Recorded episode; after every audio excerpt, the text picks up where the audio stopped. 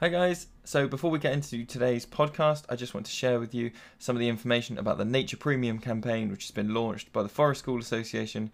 Uh, and this audio comes from the video produced by Lily Horseman. While in lockdown, we've had over 100 days of limited access to family, friends, and the natural world. We have a plan to reconnect children and nature. The Nature Premium campaign is asking the government to help schools get children outdoors, and we need your support to do it. Scientific research shows that when children spend regular amounts of time in nature, this has a positive impact on their mental health, their physical health, and their long term success. In 2012, the government recognised that children's physical health is important and a sports premium for schools helps get children more active. We want a nature premium for all children. To help us achieve this, we need you to sign the petition, to share the message through social media, and get your local MP on board. If the Nature Premium campaign is successful, our children will have the best chance of getting out and really flourishing. To find out more about the science behind the Nature Premium and how you can get involved, visit www.naturepremium.org.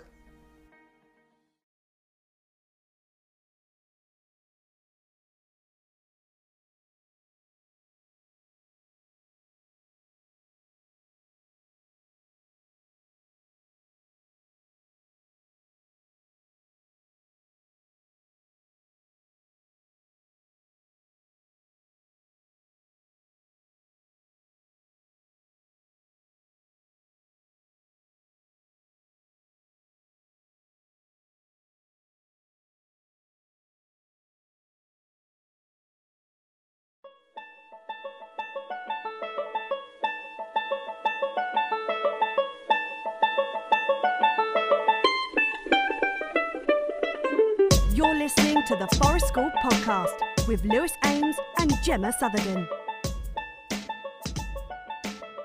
Dude, I'm just getting comfy. Okay, there. That's much Right. better. Yeah, cool. Yeah. Just stay completely still. Okay. Hello. Good evening. We'll just keep saying we'll just keep saying hello, shall we? Just every Yeah. five minutes, we'll just go hello, and then one of these. Will will be be the the right actual one. start. Uh, can you hear this? Yes, and you know what? Everybody loves mouth sounds on a podcast, don't they? Just love the sound of my peppermint and licorice tea. Mm. Oh god, that's a disgusting noise. Um, Why are you making that noise? God, that is that is horrendous, Gemma. That is absolutely foul. Well, uh, spitting it on the floor now. What an absolute animal. Done. You Finished. done? Yeah. Yeah. You can slightly professional. No. Pretend pretend this is in some way related to your job. Mm, Can't. No? Can't. Shan't. Can't and shan't. Oh, we have Today, been- we're yeah, talking- today. About clay. Applications for Forest School training are now open at childrenoftheforest.com. Check out the podcast links for more details. about clay. Did Clay. anybody else? Did anybody else talk like respond to your mad Yes, I thing did. on the internet? I saw some pe- some people have talked about clay and about what they did, and it's just a very exciting. Also, I've been putting on our um, social media a few different pictures of um, Clay. some clay stuff that we did uh, f- from I was going to say different angles, but that makes it sound like different photos. What I mean is different aspects of what we've been doing with clay, um, and I've just sort of been reflecting on it myself and just thinking like, God, clay is amazing and and cool, and we should talk about it. Um, because we are well. I guess the first thing is to say is that we are in a a very very uh beneficial, lucky, good part of the country for clay. Mm. Devon, Devon is hilly as you get and absolutely stacked full of red clay. Yeah. You, you dig down about a foot in Devon and you're going to hit big old red clay soil. Yeah. In my garden, I've got like yellow clay as well. It's um weird mix of like green sand, which is like a kind of um yeah sandstone, but it's turned to liquid when it when it gets wet. It's really really soft, and then when it dries out, it goes hard. And then intermixed with that is some like really funky yellow clay, and it all used to be underwater, and you find fossils in it still. No way. Amazing. Yeah, even though it's really high up on a hill. But yeah, most of it is red, isn't it? Um, Is that to do with because you are in uh, your house and village are sort of historically very heavily mined, aren't they? Whetstone, whetstone mines. Whetstone mines, and is that something to? Is the yellow clay anything to do with that, or no? It's just a No, really. Um, I don't know. I don't know whether that is the whetstone when it gets wet, whether it's got a clayish tinge to it. Yeah, maybe. Yeah. But um, I mean, the reason that we are kind of thinking about clay so much, I think, at the moment as well, is because our group, I'm going to say group singular, because we've just got one at the moment, haven't we? Mm. um, is big into clay. Like the child, it has been child led, and the children have led us there, and we've gone, okay, cool. You are really into clay. You're really into digging for clay. So we've had our kind of digging hole on site for what, like three years now, yeah, a couple of years. um, and it's always like popular, but I don't think it's ever been as popular with our current group as it has been recently. No, we should probably clarify for people listening because uh, not everybody has seen photos of our site. When we say digging hole, we don't. It's not like a sandbox. This is a like two meter by two meter square trench that goes down about a meter and a half. Like the kids have cut, like Not a metre and a half. at the deepest bit, I think it does. It, they've Yeah. cut like a set of stairs into the side so that they can get in and out. Like it's a bit. What I mean is, it's not a like Yeah. mud kitchen with a bit of a muddy puddle. Like Yeah, we we But it started out like that. Yeah, It started small and then we didn't dig it that size so the kids could play in it. We dug. I like. Can you remember even how it started? yeah. We naively said, I think we should get some clay out of the ground and we'll make a big like uh, green man face. And we said like, oh, we'll just do it. And it was with a homemade group. And we went, oh, we'll just dig the clay out. And we sort of started digging. And then I think about two hours later realized that we were nowhere near clay and that we were going to have to dig for long. And it's uh, with all things in forest school, it's been a, an interesting balance between that very adult reaction to go, I know how I can make this more efficient, or I know how I can make this more effective, and then actually having to go, but by doing that, I will remove about eight weeks of play. If I just come in and go, don't worry, I can for a hundred quid or two hundred quid, I can hire a digger and I can excavate that, and then they'd have a hole, and you have to go, no, no, they don't want a hole, they No. want to dig a hole. And actually, they don't even really want to make the green man face. They don't actually really want to make this stage. They just want to dig. They want to dig and uh, like embrace the role play that comes alongside that and the the different kind of oh my god man it's another example of my work play playing at work yeah. playing- Yeah, yeah. I'm going to do my PhD on this one day I swear um You so that just whole- submit the podcast at some point. Just submit the podcast and go. We've rambled about it for Yeah. coming up for you know. have I though have. I actually ram- rambled about it I probably For people have, that might have listened, this might be somebody's first episode. They might be going, "What the shit is this?" Um, oh a snail go on, explain your work play. Uh, my work play thing is uh, a type of play that I've observed for many a year because I'm quite old now, and um, doesn't seem to neatly fit into any of the Bob Hughes play types, of which there are 12, I believe. Um, what makes this kind of special is that the children involved, all the the players involved, um, are definitely like working in inverted commas and they might not necessarily have like happy faces. So a lot of the definitions of play that you might read are like you know how do you def- how do you decide if something is play well the play the people involved have smiles on their faces and they're skipping about and they're happy. Mm. This is not like that kind of play. This is like sweaty Stressful. stressful, like big muscles working, big either big arm movements or big leg movements, lots of like heavy lifting or pulling, and lots of like shouting at each other and going, "Come on, we need more of the thing." You go that way, I'll go this way. Okay, no, work harder. No, stop. You know, all of that kind of like heightened senses. It's intensity, isn't it? Intense, and to the point of like actually they're looking quite uncomfortable but they're completely absorbed in it and it's all for, it's often for like a common good so you might hear like we need more food more food for the winter or we need to build the house or the boss is going to sack us if we don't work fast enough which is what we had this week in the ding mm. um so that element of like quite an adult like quite a lot of responsibility like a lot of need going on um and, and you should make it clear that the the, the, the it is almost playing out the most stressful parts of being an adult but or being human or yeah. being human but when but when it's like we need oh god guys we need the food they're collecting pine cones they're not yeah. like this isn't like a group that we're starving or anything like yeah it's not when they're actually cooking pancakes for real in the woods like i first noticed it in the science museum with this thing called the grain machine which had like grain going around a circuit with different ways of moving it. So it had like a conveyor belt with lots of handles and then an Archimedes screw and a bouncy kind of thing and a bucket lift. And so loads and loads of screw, like um, turning handles all over the whole big circuit. It was huge. Um, and so kids that had never met each other before would be suddenly engaged in this like team effort. And nothing happened, like the grain just carried on going around in the circuit with no end. Um, but I guess because it was grain and it looked quite foody, even if kids might not have necessarily seen rain before, then it was always like, we need more food for the winter, you know, that kind of thing.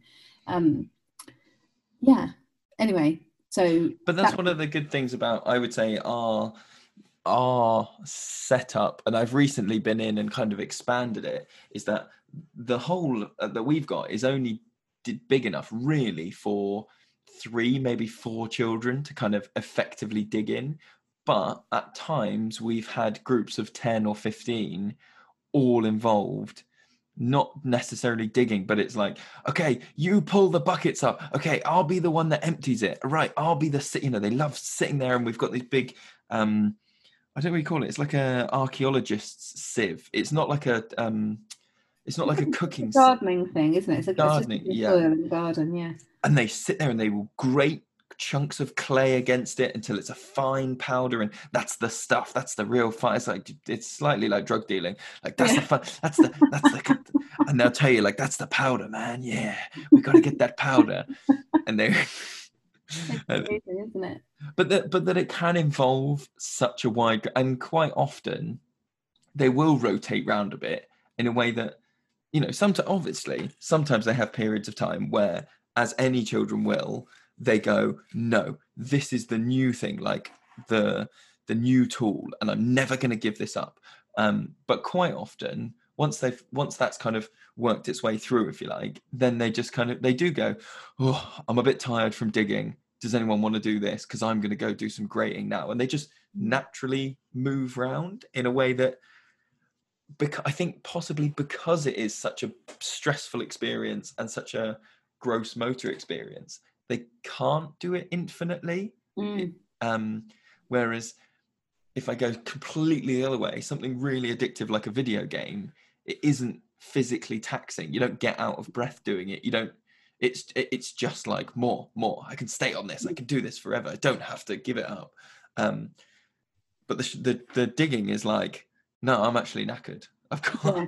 I've got. But when they get knackered, as you say, they don't necessarily walk away and leave that area and that play and that realm. They're mm. still involved. They're still interested. So even if they pass the spade to somebody else and they're grating, they're still interested and engaged in what's coming out of the ground. They're still going, "Oh yeah, you've got some really good, good red stuff in that corner. Keep going," you know, and encouraging yeah. each other. And then they'll have like little sometimes it will evolve into an actual creative process like we've made some bricks haven't we and mm-hmm various different types of concrete in inverted commas and like and try like mixing different ingredients. So there was some sand lying about for a bit, wasn't there? And that got mixed in. Oh, can I tell you? This is a sl- this is a side note. Um, I know somebody who put on their social media that they had bought a kit. So you know these like art kits that you buy from like in the UK we've got a thing called the Range or Hobbycraft. You buy these like you know plaster plaster of paris uh, uh, i don't know figurines and you do them whatever. So this kit was like that and it was like 20 quid and it's called the forest school potion making kit. And it is like a little sachet of beetroot powder to make stuff red and a little bucket and a spoon and i just looked at it and was like oh and this person had done it inside their house. Like they'd they'd brought they hadn't brought mud in they'd brought some like play sand in and they'd done it in like the most It's controlled called the Forest School Potion it's called the Forest School Potion Kit, I think. I will try and find a link to it, but it's it was very and then because I think I'd just come off a day where like our own children but had come home like, you know, clay all over their faces and like knackered from digging and all this stuff. And then they were like, oh, I want to do some mud kit mi- mixing. And I was like, oh, okay. This is different ways of approaching the same play, isn't it? Yes. um but the, yeah the mixing thing is an interesting one isn't it because it is quite often that kind of mixing stuff and this is where i would say it might differ from a lot of early year settings in that you might set up like a mixing station but if the kids to put too much water in something is finite do you know what I Mm. mean? So if you make like a sloppy mud, messy puddle, then well, that's it. You know, you've used the the mud that was set out on the table. You've used the the all of the sand from the sand pit. But like we have multiple containers of water, so I guess that's finite. But really, you just dig more out.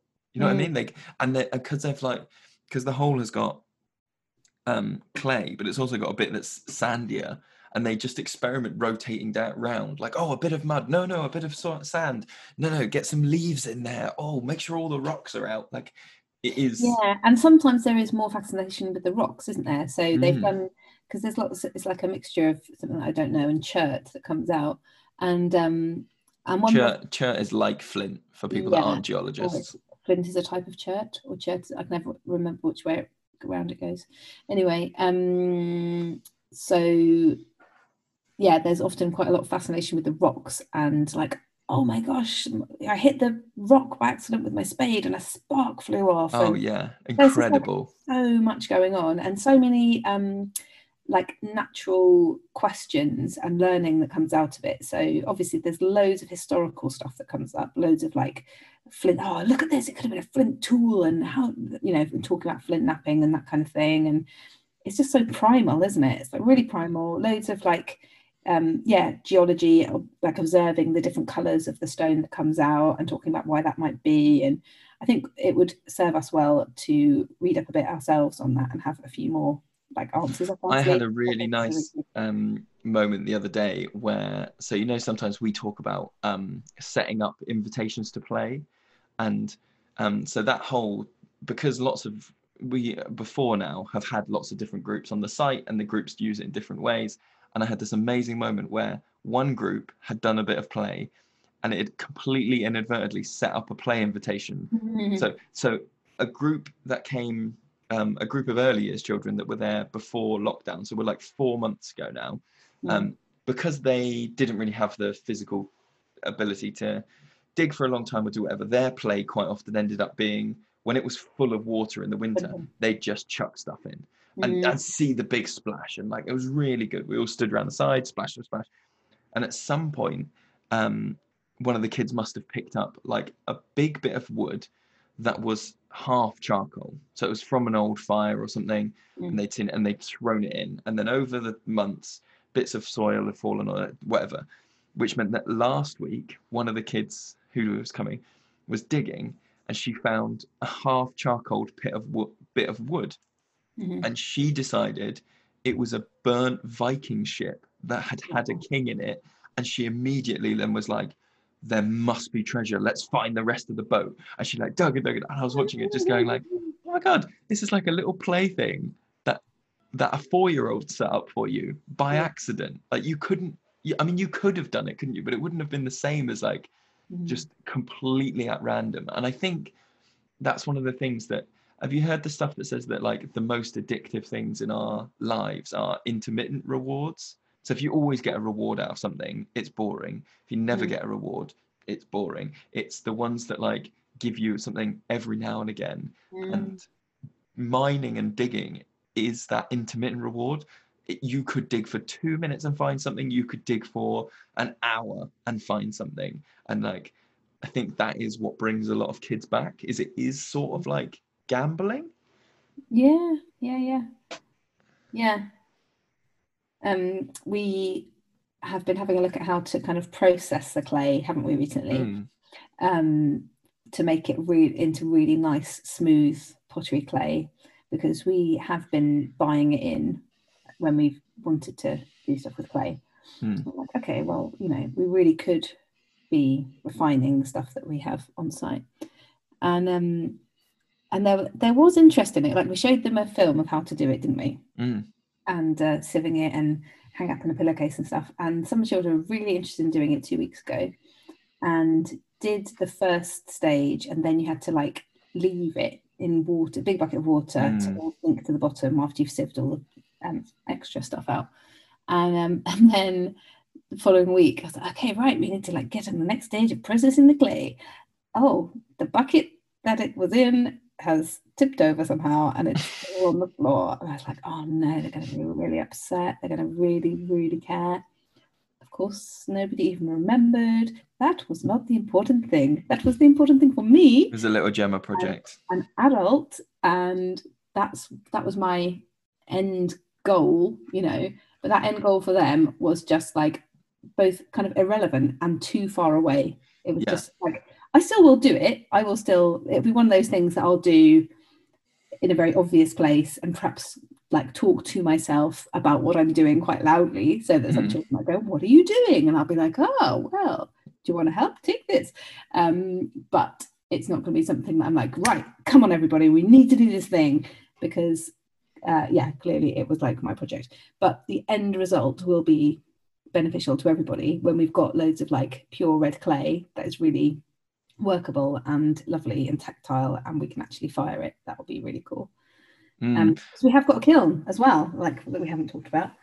yeah I think I was going to say that one of the things I think is interesting about clay, and the particularly the way that we have clay in its being completely open ended, is the projects are so quickly they go from absolutely enormous to Mm, and then realizing the scope of that. So like we had a little um it was like a, a load of sycamore that we'd cut down and we sort of framed it into a house but the walls i may say walls they weren't walls but the, between the posts was probably two meters long and a meter high right? So you imagine a, a sort of gap that size. And the kids decided that they were going to make clay bricks and were going to brick not just Mm. one wall but four walls and it was really interesting to watch it because you know again it's like like we said earlier about you know you could go okay we'll dig out the um four dumpy bags of clay that that's going to need and then we'll process it. Or, or you just go like okay if that's your project i'll i'll be nearby but you you crack on and you do whatever. And um just watching it go to like but their their enthusiasm for it didn't change. What it went from was wouldn't it be amazing if we made a wall? And at the end of the day they went wouldn't it be amazing if these two bricks dried for next week? Yeah. they naturally just scaled it down and went do you know what? Yeah. that's actually the goal. And that was a really interesting experiment in like if you had set up a group and and you as an like we as an adult had come in and gone right guys the goal is x then that is really hard to move. But because the goal was sort of set in play it was re- it, just like all the rest of play it was completely flexible. And Mm. once they realized that like the bricks were the hard bit then they started making concrete because actually the concrete was the fun bit then. Or like Mm. they just started do you know what i mean? They just i think lots of children uh, lots of our children particularly have watched and they're really big aren't they on, on youtube they get millions and millions of views these like primal survival primitive buildings yeah. um, primitive technology. Um, and I know primitive technology was kind of the forerunner, and now there's lots and lots of copycat channels. But essentially, it is what are the limits of what you can make with kind of clay and Adobe and Cob? And there are like, you know, four story buildings now and underground swimming pool with Yeah. natural Buddha, um, whatever, and watering slide. I saw a really good one the other day where they polished the watering slide, uh, water slide that went down under the hill, Wow. and at the top of the slide they were hanging a clay bucket with holes underneath, so it was a bit like a slip and slide. It was dripping slowly and keeping the slide wet, and it was like Wow. oh my god you watch that and you immediately go mm-hmm. oh my god that was a 15 minute video i bet if i bet if we went in the woods we could make that thing and then you know five minutes into digging you're like "Phew, Yeah. nah, probably leave it Support the podcast today by becoming a Patreon member at childrenoftheforest.com. Check out the podcast links for more details. Yeah. Yeah. No, I think that's um I don't know, I just get a vibe that that whole process you've just described of having a dream of what you're going to do that comes from you and then knowing you've got you know a bit of adult help if you need it but you've got all the tools you need and then that internal realization as you've just described that actually that's not quite doable but what is doable instead of like just going oh stuff it I can't do it like adapting your own physical involvement in it and the end goal and doing all that internally and with other people. Yeah. Um, what is better learning than that really? I mean it makes me think about um if there's a, a a thing that early year settings have to do here where you have to have um, learning prompts and a text rich environment and there's a real difference between i think some places you go and in a mud kitchen digging scenario i can imagine and i have seen some settings that will write can you make a castle? And i've seen some settings that just go what can you make with clay? And mm. they might on the face of it look like oh they're, they're two learning prompts but the second you engage with it you kind of go one of those is very different to the other. And i mean even even the like if i was going to get real education wanky like tear the system down um the the even the question of what can you make negates the process Mm, because it kind of says what is your end product mm. in a way yeah it's making the whole like uh, tactile experience the whole visual experience of it the sensory experience of it Mm. invalid because unless you're making something what what are you up to like that's the point um Yeah.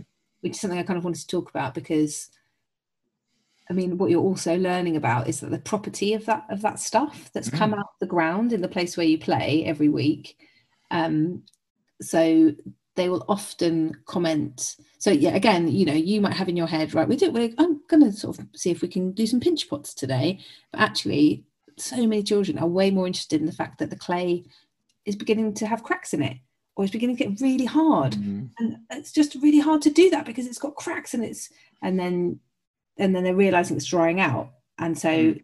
that's the interesting thing. It's like whoa what, and the fact that it's physically like the earth you are playing with the earth. Yeah. And what happens to the earth when you interfere with it? Like whoa that's deep man it's like a metaphor for human existence. What are we doing to the planet was it uh in our other podcast with uh john cree and it took me off guard when he said we are all made of soil or something he said Mhm. something along those lines in a Mhm. very john way and it took me off guard and it sort of sat with me for a while because he was saying obviously we all not own you know or regardless of what your diet is it comes from the earth at a certain point it was soil that was Yeah. made into a plant and then either you eat the plant or the plant goes into an animal and you eat the animal but just that he was like oh we we come from the earth and i was like poof, Yeah. brain exploding um Yeah. and and it does lead itself isn't into it doesn't it it's that like it's recapitulative play but in the way that all the reading i have done about um sort of hunter-gatherer societies and more primitives uh, primitives a funny word isn't it Yeah. but um it, that- it always strikes me that they function a little bit more like a rugby team which is a weird comparison to make but what i mean is uh have you heard the the, the analogy that like on a football team essentially everybody needs to be doing pretty similar things Some people are up here, for something, But on a rugby team, you need big, heavy, slow guys to do some jobs, and you need quick, whippy people at the end to be doing fast stuff, and you need everybody in between. And so it functions because everybody can have a job, and in the same way, you know, like we were saying, there's a job for everybody. It's it does bring a, a community together in a way of like, right, this comes from the ground, and we all have different skill sets that we are bringing to this. Yeah. Um, absolutely and um and it's very um what's the word like it's a great kind of leveler so you might you know we've done it endless times with toddler groups haven't we Hmm. where even the tiniest child can do something like press some berries into a bit of clay or make some holes with their finger and everyone will be like hey check that out! You made a thing! And then adults next to them it'll be one of those things won't it where the adults are like oh can, can i can i have a go? Can i can i have a play? I'm like yeah of course like you are here too. You are alive. You're present. Like yeah join in. And so many people will say oh i haven't played with anything like this since i was at school. I used to love this. And then and they'll yeah just make a little thing and be really proud of it. Like we've had some parents have been super like oh my elephant do you remember my elephant i made? Like, yes i do because i remember how amazingly proud you were of it even though it was just like a little casual sit around the fire and you know play with a bit of clay. You were so chuffed with that elephant that it's going to stay with me forever and there's there is something that doesn't it it doesn't stop when you're a child in that um i guess it's similar to if i'm going to talk about bob hughes again but that mastery play that kind of manipulation of your environment. But in i've heard people say that like human history uh, was in terms of what do you want to leave for a long time was like well i'm basically going to leave nothing. And then we had this weird industrial period where let's be honest lots of rich white men uh, went i am going to absolutely carve my name into a like i'm going to carve some faces into a mountain at Mm. some point that's what i'm going to do and then now we've moved to a point of like eco burials and like let's decompose again but something about pushing your hand into clay and seeing your handprint or your thumbprint like that is your that's like Mhm. in the same way that i can imagine someone getting some red ochre inside a hollow bone and spraying their handprint on those walls in france and going that's my hand Mm. That experience is the same thing you know Yeah. yeah and that's massive that's just you know to to i don't know it makes you it sounds weird but it kind of makes you feel a bit like self-actualized as a Mm. person Mm. to be like oh i exist i can implement things on the world Yeah, and I think that's what I. So I did a lot of clay work at school. So for art GCSE, I made like a massive um, clay sculpture thing. That then, uh, like the reason I liked doing it, I think, was because it's easy to work with once you know how clay reacts. So Mm. you don't necessarily have to like measure loads of things or plan it massively because it's so tactile and it's just sort of like oh how is it responding today okay and it's so dependent as you say on your hands like the shape if we if everybody tried to make the same clay shape it's always going to be different because our hands are different and the amount of pressure you use is different um, and the fact that you can make something quite large without really any special tools even it's just like there's a lump of stuff just shift it and mold it into a thing um, and it was like this kind of reclining mother figure, but very stylized and simplistic, um, like cradling a baby. Mm. And I was, I spent ages. It dried out to like leather hardness, and then I polished it with the back of a spoon, and I glazed it, and all the rest of it. Um, and then I went to pick it up. It was like Friday night. Kiln goes on on Friday. Oh, it's gonna be ready. It's gonna be ready. So exciting. Oh, it's a box full of bits because it exploded. because I did not Oh. prep. I was so excited. I prepped it enough, and there's obviously some air bubbles in it. Um, and like I'd taken some pictures of it, so it was all right. But um, but then I recently saw a picture of something in a museum that was quite old, and looked the flipping same as the flipping thing that I made. Ah, you failed just Yeah. like the old people failed. um I really need to find it because I don't know how old it was. This thing in this museum, but anyway, I was a bit freaked out because I was like, wow. And it's interesting that, isn't it? You, I mean, one of the things that we say quite often is that we really like is that, um, I mean, partly financial reasons, but if the kids leave a load of clay out on the table and you, for whatever reason, don't tidy it up, um, sorry, that sounded like a real dig. That sounded like I was having a go at like, for Yeah. you don't tidy it up. If if we don't tidy it up and it dries out, you just go, okay, put it in the water, give it a bit. It, Yeah. it will be again, you know, you, unless you fired it. And I was thinking actually, it's very different because I think lots of people would go um, quite early in forest school, would go to whittling. And Mm. whittling is a very unforgiving. If you've cut it away, you've cut it away. You know, we're not getting the super glue out and sticking it back on. But if, in terms of fine motor control, if we did stuff with clay, the forgivingness that's not a word, Lewis. The the sort of how forgiving clay is means that you can make mistakes and experiment in a way that you can't with whittling.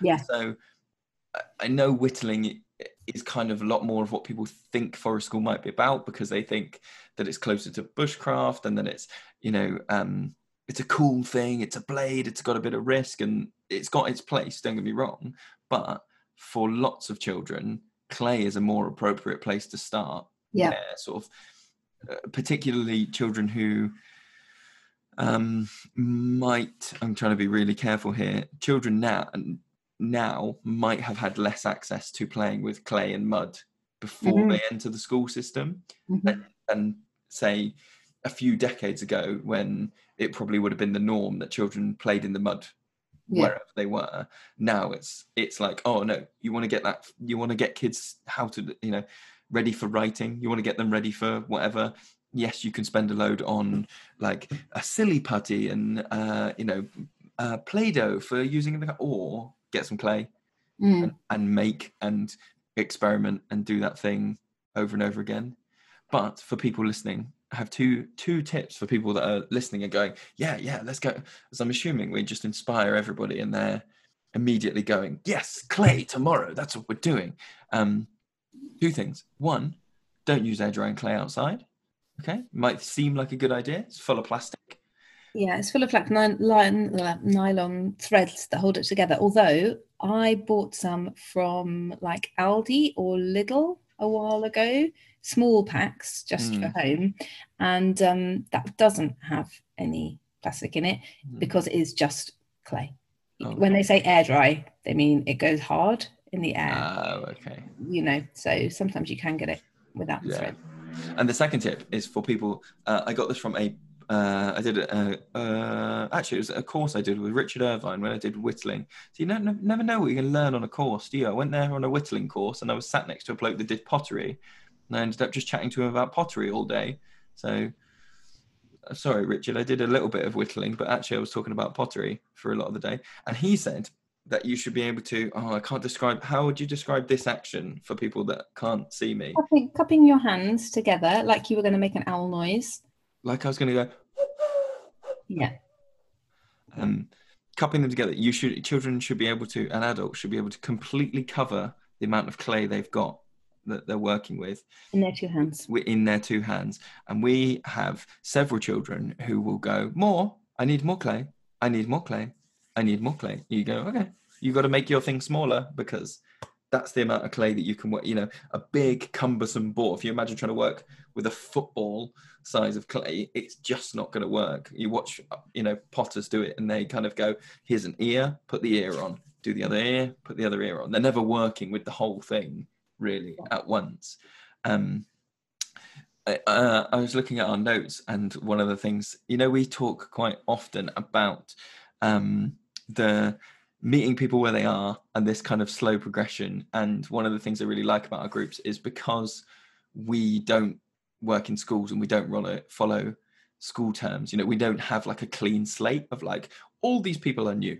Um, and I really, one of my favorite things is similar to when I like put a slug on my head, um, is very surreptitiously when we're doing stuff anything with clay or mud just painting my face and putting lines on it or putting a big old handprint on my face or something and seeing the new people or newer people sort of nudge their kids and go, "Oh, look, Lewis has done a look. Oh, look." and then there's people that have been coming for years next to him going, "Has he? Ah, okay."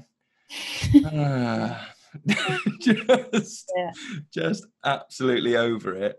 But that is also a nice um, thing that people can either use clay when it is just at that stage where, like, if you put it in, it, you're just getting out of the bag, so it's not really going to stick to your hands that much. Or you can add water to it and completely make yourself like a pair of gloves of wet clay from your, you know, tips of your fingers up to your elbows, as one child did the other day, and run around going, "Look, look at me!" And like for some people, that is just not going to happen like either ever or not for a long time because that is so gross like the sensory thing of that and just ugh, you know no um but it's up to you you can you can do that if you want to um Mm.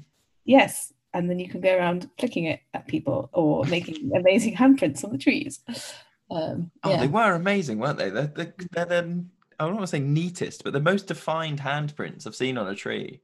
Yeah. Quite a long time. Um, the tactile thing is interesting, isn't it? Because um, I think clay is one of those things that reminds me that the tactile thing is not fixed. If t- if a Mhm. person, child, if a learner of whatever age um, doesn't enjoy the feeling of clay on their hands, um, one week, that doesn't mean they're not going to want to barefoot walk in it the following week. Yeah. Um, And just constantly kind of seeing where we are with it, you know, just, oh, do you want to do this today? Oh, do you want to do this? And it's not a, as with a lot of things, it's not linear. You know, I think lots of people again would see it as, oh, okay, if they can't touch it, then next next week what we'll do is we'll smell it, and the week after that, and we'll do this, and the week after that, and we'll do this, and they they kind of yeah, it's that it's that linear view of education, isn't it? Rather than every week kind of just taking a moment and going, okay, what do you want to do with this today?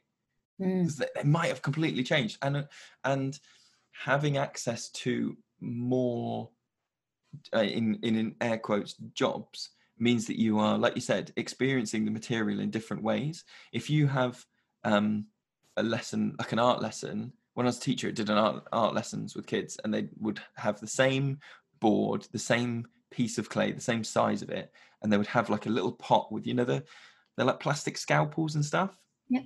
And that you do that over and over, and they would sort of develop some familiarity with it. But it's not the same as digging it one week, you know, grinding it an hour later, and then the next week mixing it with water, and then a week after that you face paint with it, and you're just experiencing that material in so many more scenarios, I guess, than Mhm. just the narrowly confined uh, tick box. Yes, yes, we did clay. We did clay because we put it all on boards, and they all, you know, did it. It is so open ended, isn't it? yeah and time you know just having a whole day if you want to to explore that material. Hmm. several days. Yeah i was thinking um today i was like okay well you know this group are on a clay jag. Like all of them are invested in that project in some way aren't they? Mm. and i'm interested to see how long it will last. And because i'm sure it'll be one of those things that i'll come back to again and again for sure. But for now it feels like it is the main bulk of the session. Like that's what they want to do and i wonder when it will kind of come to its natural end I think we will see a resur- resurgence i for at least the next couple of weeks because um, we. I don't know whether we approached this in the right way, but the way we approached it was they had all day last week. So we have a day with lots of kids, and then some of them come for a second day, but not all of them. Um, and we said to the, the on the big the, the big group day, we said, guys, we're going to get the clay out, a clay from a bag out after lunch. Next week, we're going to fire the kiln, but that means that it needs a week to dry before it goes in the kiln. So if you want to put something in the kiln next week, you need to make it by like two o'clock. Yeah. We'll see you later. And kind of left it open and said, oh, you know, a few times maybe checked in and said, the clay's on the table if you if you want to make it. Doesn't matter at all. I just don't want you to forget. Um, but I know there are some children that didn't make something because they were really engaged in digging. And Yeah. I think they will uh I think they will feel left not left out, but they will feel like they sort of missed the boat Mhm. when they see it that there's an, a huge because because the kiln is a huge fire, Yeah. and I think that will be engaging to them, and they will kind of go, "Oh, I'm not really as much of a part of this as I could have been." Sorry. Um, Me. Sorry. Sorry. what's that? It was my phone dinging. God, I know. I thought your house was on fire. How unprofessional. How unprofessional. Um, yes, and I, I was also wondering whether it's like a. Um, in fact, it definitely is because we've talked about this before. Um, seasons wise, in the winter, some days it's just too blooming cold, isn't it? You're going, oh, we could do it. Oh no, clay is not going to be nice. On No, that's not how the conversation in the goes. Wind. The How's it going? conversation goes, I go in and go, What about clay? We could do clay. I'm not wearing shoes. And then you go, It's zero degrees. Or like you go, They're all tiny. They won't touch the clay. And I go, Oh, yeah. Yeah, yeah, yeah. Okay. Yeah, Mm-hmm. yeah, yeah. I'm not good at judging temperature and where the and or more that more so that by the time people are starting to arrive i've already been in the woods for about two hours and carried a tree up the hill and so i'm boiling and then you arrive and go no no just so you know it's cold and quite windy they Yeah. won't they won't want to do it Yeah, and I know that through experience, through offering it and it being like, oh no, you're Mm. putting a lot of demands on me right now. I don't want my hands to get even colder and damp. Like, no. yeah Mhm. it's also something you need to consider don't you in terms of wh- whatever length your session is if it's two hours or six hours when when do you like when do you give access to the clay? When do you encourage the clay? When do you because if you're more like oh in between break and lunch would be a great time to do digging and then you're like right so they need to wash their hands really thoroughly before they do it uh, because they will have just eaten and then you need to make sure they are absolutely spotless before they eat again because they've been mm. digging in the earth and it's so much easier to just do it near the end of a session and then go okay bye go home now Do you remember that time we did um, barefoot walking in the mud? And that was in early autumn. And Mhm. then we made conker soap to wash feet with. So we had like loads of buckets of warm water Mhm. with bubbly conker soap. That was so nice. Mm, We should do that again. that was And very- then- And then one of the conkers has grown. I saw Mhm, your palpable excitement when you saw the. Uh, Like, how the heck has a horse chestnut got into this forest? There are no horse chestnuts here. And I was like, aha, this is where we made the conker soap in exactly this area. When we were trying to get the kids to smash when the- you were smashing it, I was gonna, yeah. Yeah, yeah, How weird. yeah. Uh, let's. I'm gonna put. There's gonna be music in there. I'm gonna cut this bit of talking out. Uh, Bum, bum, bum. Children of the Forest is a lovely place, and you should definitely come here. Um, Find out about CPD courses at childrenoftheforest.com. Check out the podcast links for more details. uh, last week we last podcast we talked about like going back and physically being ready. Yeah. We've done more than a couple of weeks now. Do you think you're back and ready? Um, I would say I'm still pretty darn tired at Right. the end of the day. I mean, like, like so tired. This is what I do on a Wednesday. Mhm. Come home. I like make sure that everyone has like taken their shoes off and is happy in some way. Then I go upstairs. I sit Yeah. bed, Yeah, and then I yeah. lie down, and then I fall asleep. Fall asleep for about an hour. And then I wake up and then I go downstairs and I have my tea. but I'm getting old. So that's what I do now.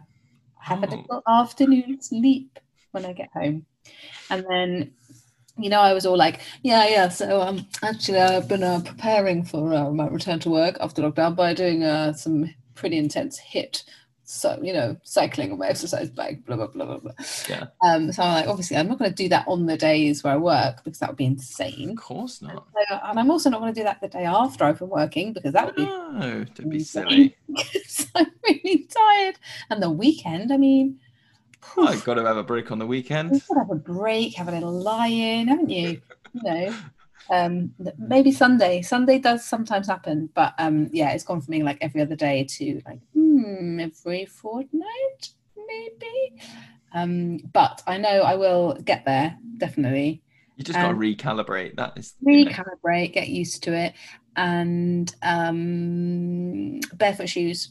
I'm obsessed with barefoot Mm. shoes. Want more barefoot. I line. want every single pair of shoes that I own to be barefoot shoes. That's really helping. That's really good. I will say, I'm really, I'm really enjoying mine, but they have split, and I'm gonna. I've Mm. emailed the company, and I, I've like sent them some pictures of the little splits and said, should this have happened? Mhm. But if they come back positively, I will. I will be shouting from the rooftops and telling everybody on the podcast that they need to get these shoes because they're amazing. But I don't want to do it un- unless I'm absolutely confident. I think I found some that I want, but they're a different brand. No, that's okay. So I think can- I'm going to get them.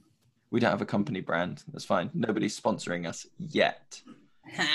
yet. I will say that I um I would say just before we started doing sessions again, I had and I said to you, um actually I had about three weeks where I got really concerned because I uh I'm about six foot tall and I hit 15 stone nine, which is the biggest I've ever been. Um, and I had a real like, oh god, I'm getting a, you know, I'm getting a bit of a belly, and I'm not enjoying that, and I really wanted to change it, and so I was like, okay, gonna change my food, gonna do this, I'm gonna do a bit more exercise, because I, my type of exercise isn't cardio, it's like pick up the heavy thing once. I really like that. Um, but having gone back to work only a couple of days a week, I have dropped like, what have we done? Three weeks, and I've dropped uh, five or six kilos, uh, almost com- solidly of body fat, and I've just stopped caring about food, and I've gone back to like, no, I'm hungry, I'm gonna eat, and like just enjoyable, like, oh yeah, it's nice having a job that's very physically mm. taxing because you can eat a full tube of Pringles. I do have full tube. This is gonna be people are gonna be like, Lewis, you are utterly disgusting. A full tube of Pringles is a thousand calories. Really? a Thousand calories. Wow. And I would You plow managed to cram in so many calories to I would plow through that in like Ooh. 10 minutes on a day, on a heavy day at work. I'd be like, get home, right? Tube of Pringles. I don't even, I don't even chew them, right? I take the lid off and I pour it and it's just slight because they're all stacked up. It just goes straight in. Mm. But yeah, thousand calories. Um, I'm very excited because I've started a new gym and I'm going to the new gym tomorrow, first thing in the morning, which is going to be exciting. Going to lift up heavy things. Yeah. Cool. Nice. Well, I'm gonna um in I don't know if I said on the podcast, in lockdown when everything was like the weirdest of the weird in lockdown, when everyone was just like, what planet are we living on? This is insane. Um, I was going for runs in the evening, but then I would just get like distracted by the telephone raven or like that tree or whatever, or that bit of moss, or what is that thing? Oh, it's an owl pellet, and I've picked it up. Now it's all gross. Um, yeah, I saw something like bright orange on the ground, and I was like, "What is that bright orange thing?" Oh, it's a bit of plastic that an owl has eaten and then regurgitated into a pellet, and now I've got that all over my hand. That's gross. Um, yeah, so it was kind of like a weird. It became like a nature ramble, weird. Sit in a tree for a bit. So I Bit of kind of connection. yeah, I, I, I'm going for a run. It never really actually was a run. It was about 10 minutes of run and about 45 minutes of like sitting in a tree, being weird, standing there and doing some breathing and like wondering whether anyone could see me and think that I was weird and reporting me to somebody. Um, but I'm going to start doing that again, I think, because it did occur to me yesterday. I was like, why did I stop doing that? I really enjoyed doing that. Why does there need to be like a national lockdown for me to do that? Do you know what it is? I wouldn't be surprised if it's to do with, and we have talked about this before. It's the same thing as adults don't want to do forest school sessions, even though they mm. should, because they feel guilty about spending time on themselves. And when everything's locked down, you can be completely shameless in like, I need to leave the house, and nobody will judge that. But once you start leaving the house for other reasons, to say you need to leave the house again is like, what? You need more mental health? You bastard. Yeah, Um, right. Which you know right. it's not the case. I was thinking the other day how weird it was that at some point, and it feels like years ago now, but at some point the government just went, "We're going to shut schools," and that Mm. now at the time was like they're shutting schools. What the? This is the craziest thing that's ever. And now I'm like, oh yeah, they they shut the schools, didn't they? Some kids don't go to school. Some kids Mm. just just never go to school. Never go to school again. Listen to me. Four months. Don't, don't send your kids back to school. Never send your kids back to school. It's great. Oh. Um, yeah, perfect. Uh, I'm ready. I've got to go to bed now. Yeah. because I've got to get up really early to go to the gym. Enjoy it. It was lovely to talk to you. Yeah. Good night. Likewise. Night.